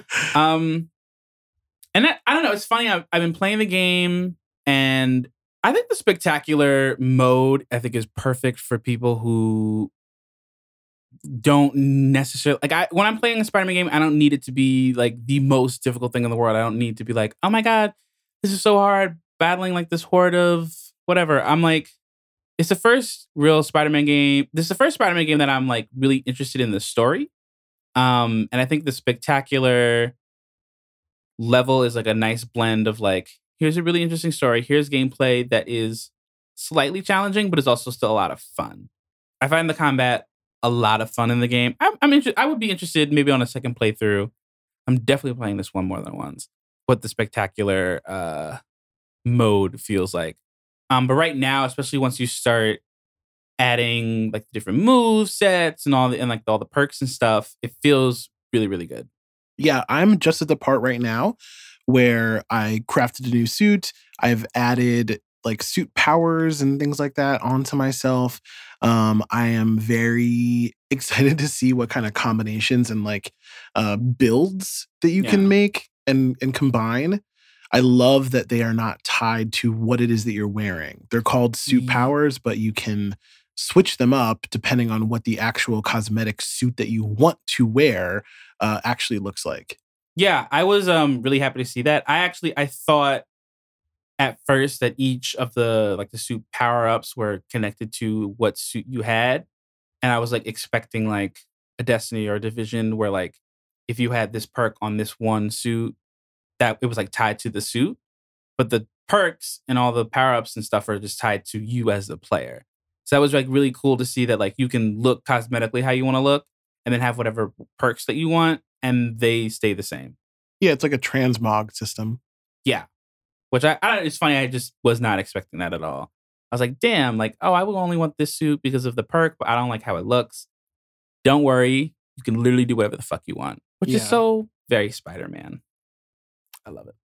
The swinging and and the fighting in general is just it feels very Spider-Man. Yes. Um it is like a much more fluid version of Arkham. It's incredibly clear just how influential Arkham was on this particular build of Spider-Man. yeah. I don't know if it's like Arkham was inspired by Spider-Man and so ultimately this is like Spiderception kind of thing. Um cuz I do think that the mob the way that Spider-Man dealt with mob combat even back in Spider-Man 2 is still very similar to what you see now and you know I would say similar to what Arkham did. Uh but you know that's a lot of games there's of course only so many ways that you can interact with multiple bad guys coming at you. Yeah. Um, but it does feel very much like the combo system is kind of a direct descendant of the Arkham series, hmm which is not a knock on you Yeah. know what they did. I think they did it better than Arkham has done it. Um, but part of that is the limitations of Batman as a character Yes. and Spider-Man as a character able to do all the acrobatic dodging kind of stuff that Batman, you know, just couldn't pull off anyway. So it at Mhm. least feels true to form. There's like a reason that it feels so much better because Spider-Man Yes. is so much better because Marvel's so much better.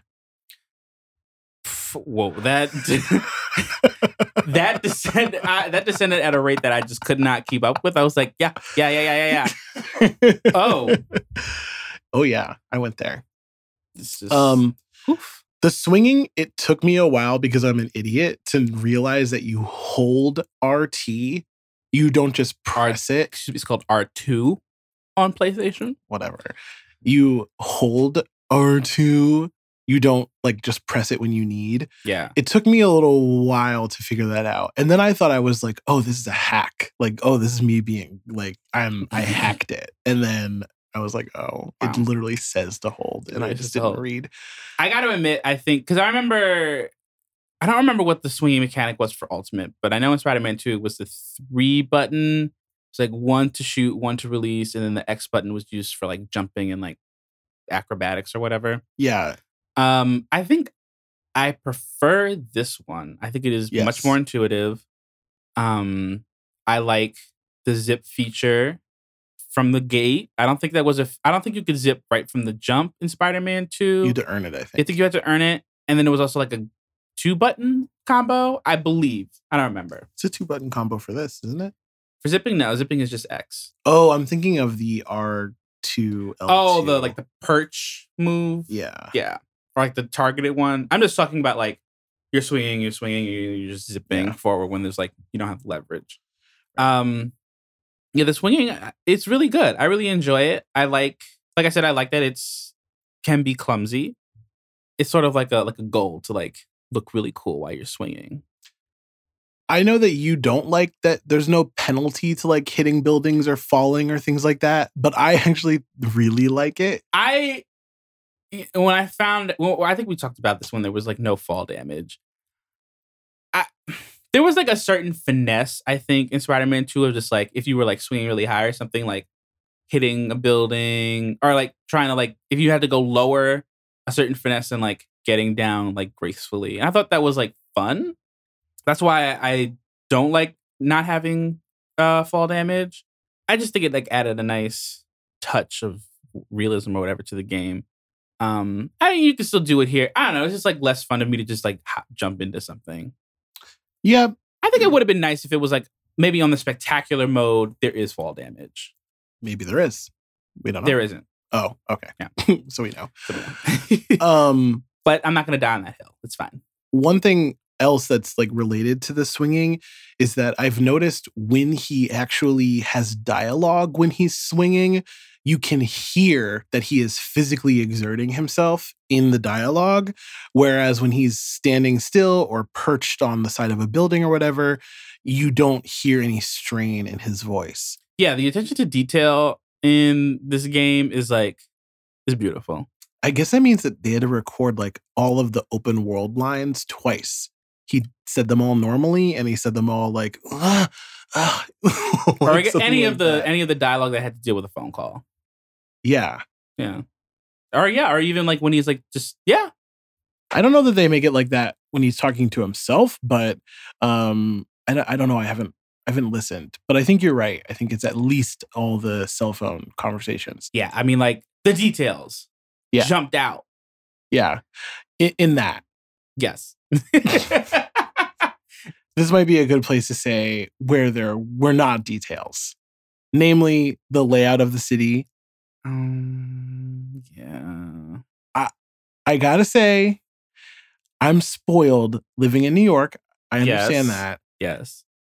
it is not representative of what New York looks like. No.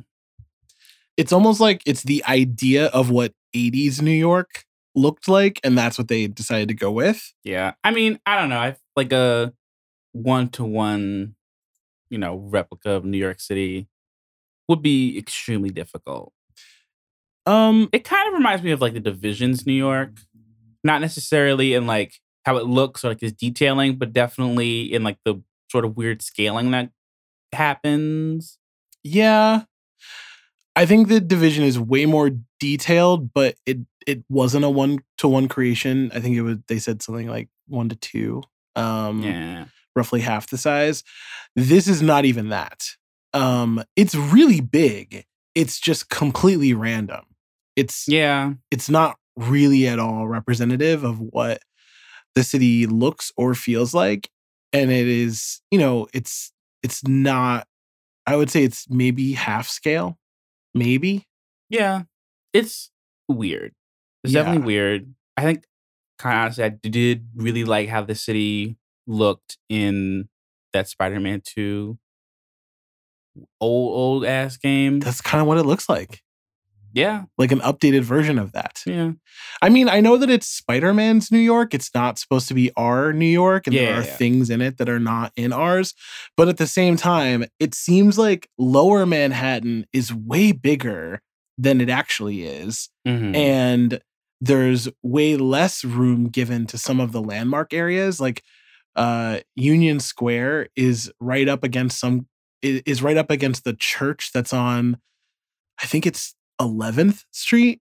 Um, you know that big church off Broadway? yeah, yeah, It's it's literally across the street from Union Square in the game because I did all the landmarks in Lower Manhattan. Of course it did. Um, and I don't know, it just it's it's not throwing me off the way that uh remember when we talked about uh the TV show Pose and I was like, oh, it doesn't feel 80s to me because Yeah, yeah, it's yeah. take obviously taking place in a modern renovated city. yeah. Mhm. Um, it's not taking me out of the game that I don't like the city yeah. and I'm frankly not spending a lot of time on the ground, and so it's not really bugging me Mhm. too much. I think if if I was if it was like the division and I was on the ground and that's what they chose to represent New York, I would that would be bad. I think that must be why they did it so realistically.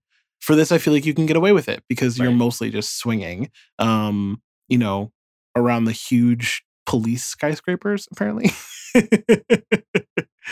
um, one more complaint that I would say is that you know I have been using the camera a lot.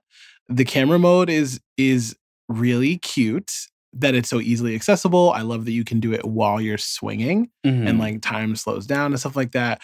They implemented it really well, except it's clear that there are only certain parameters for what counts as the subject being, quote, in frame. In missions and side missions, it's much more specific. Like you have to get it from a certain angle or it won't register. But Mm. in the open Okay. world, it doesn't matter. So you're talking about like the not like the free camera that's just for taking cute pictures of the game. You're talking about like the in-game. Yeah. Take a picture of this thing. Yeah. I didn't realize there was a screenshot camera like in Origins. Is that what you're saying? Yeah, or like God of War. There's like a- Oh. that's where all, everyone's taking like the selfie. Oh, Photos I haven't. mm, It's I in the. notice It's, it. it's not. I think it's under the start menu, not the uh the game menu. oh, Yeah. yeah. I haven't come across that yet. Cool. Well, um, I, I think it's funny. I didn't notice like how off you can be until you started doing it. I literally took the picture of like the top of a building, like Good. like the air vent, and it it was like great. Good job. I feel like for the landscape ones, he's only taking the pictures to like calibrate his like map or whatever. So maybe Yeah. that's why no one cares. It's really about the geotag. I get it. yeah. Fair But, enough. uh, ah, I cool. still don't think I should be able to do it that way, but whatever. whatever. Um, also, you know, in addition to just some of the design being weird, like when we went over to the bridge and it was not, Not what the- that looked like at all. um, yeah. I mean, you know, it is. It is what it is. Yeah, I'm not like. I'm not upset about it. yeah, it's not going to impede my gameplay. I'm not. Yeah. I am surprised though that they didn't even try to do any of Queens or Brooklyn or the Bronx or Staten Island. Like, well, I feel like the map goes up to the Bronx, doesn't it? I mean, it's the entirety of Manhattan, but I don't think that there's any part of the map that you can play in in the Bronx.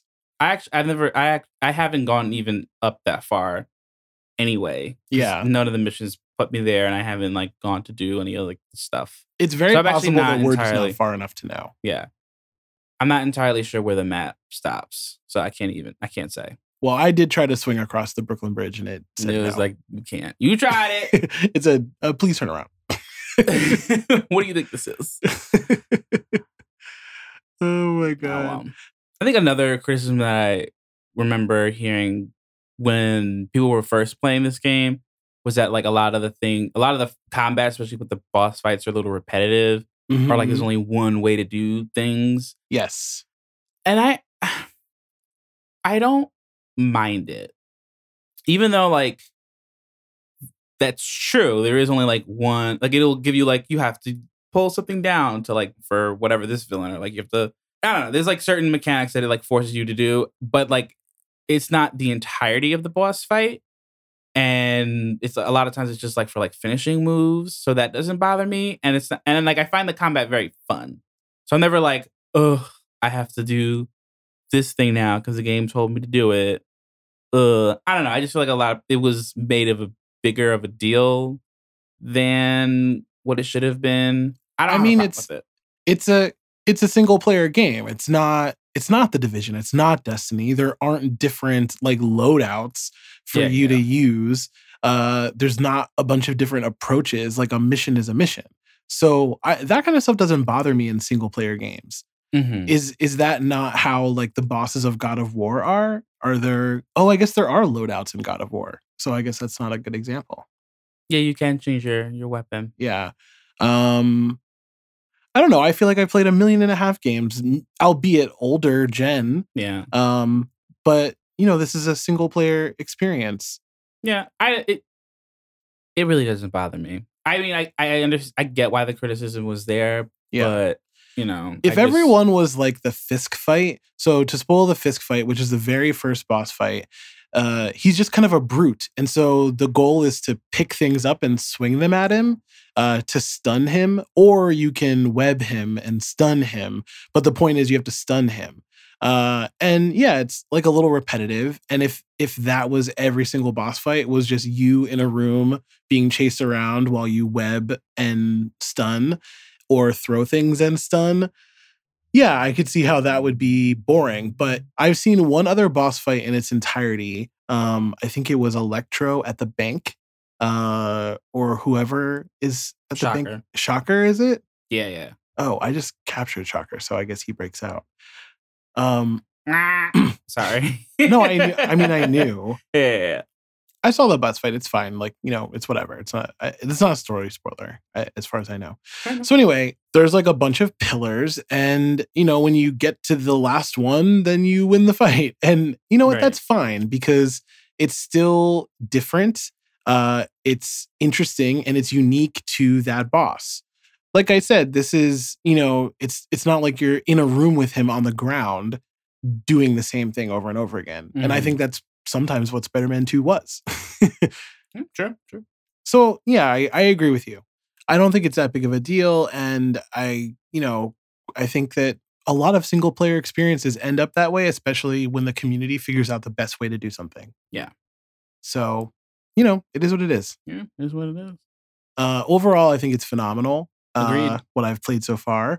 Uh, excited to play more uh, today, Agreed. and um, you know, I I think you should go buy it. You should go buy it. I mean, if you don't have the money, you can wait until it goes on sale. Like it's not going to change your entire life, but it's going to be a lot of fun. It's a great experience, and I would advise you when you can to uh to get it. Yeah, I agree. And we'll talk about it more as we progress through the story. Absolutely. I mean, we'll both probably be finished by the next episode, right? I plan on at least getting through The story. one playthrough of the story. Yeah, yeah. Yeah, I'm almost caught up to you in terms of percentages, Oh, nice. which is funny because I'm way behind you in the story. okay. So yeah, it must be. But because of how many side things I'm doing, I'm Mhm. I'm like almost 20% or something like that. now, Yeah. we did take a break. You did play during the break. yeah, when- as as we're recording this, my neighborhood got a little rowdy. So, So, all right. I think that was a show. I think it was a show. Um, very excited for the next episode. Got some big things planned, and uh, very excited to share it with you. Yeah. So thanks for listening. As always, subscribe, rate, and review. Follow on social media. Blah blah Please. blah. You know the drill. Yes. You should. All right. We will See you in two weeks. Step on my line. Sorry, See y'all in two weeks. deuces. Bye.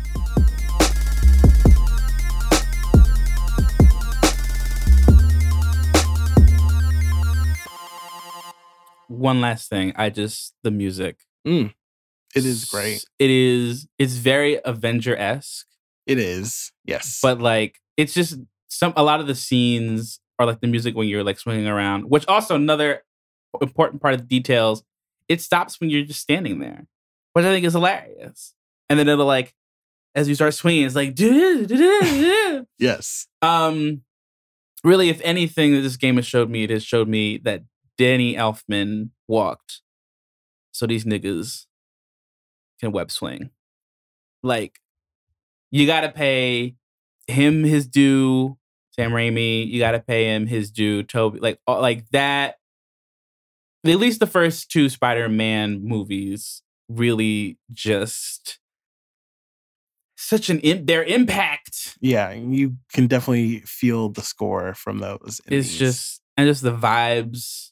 The it's just it's as much as I hate Spider-Man 3 and as much as I think those that trilogy gets shit on now, I think it just really paved the way. Mm, it was great then. Couldn't couldn't there's a lot that couldn't have been done without that trilogy. I agree.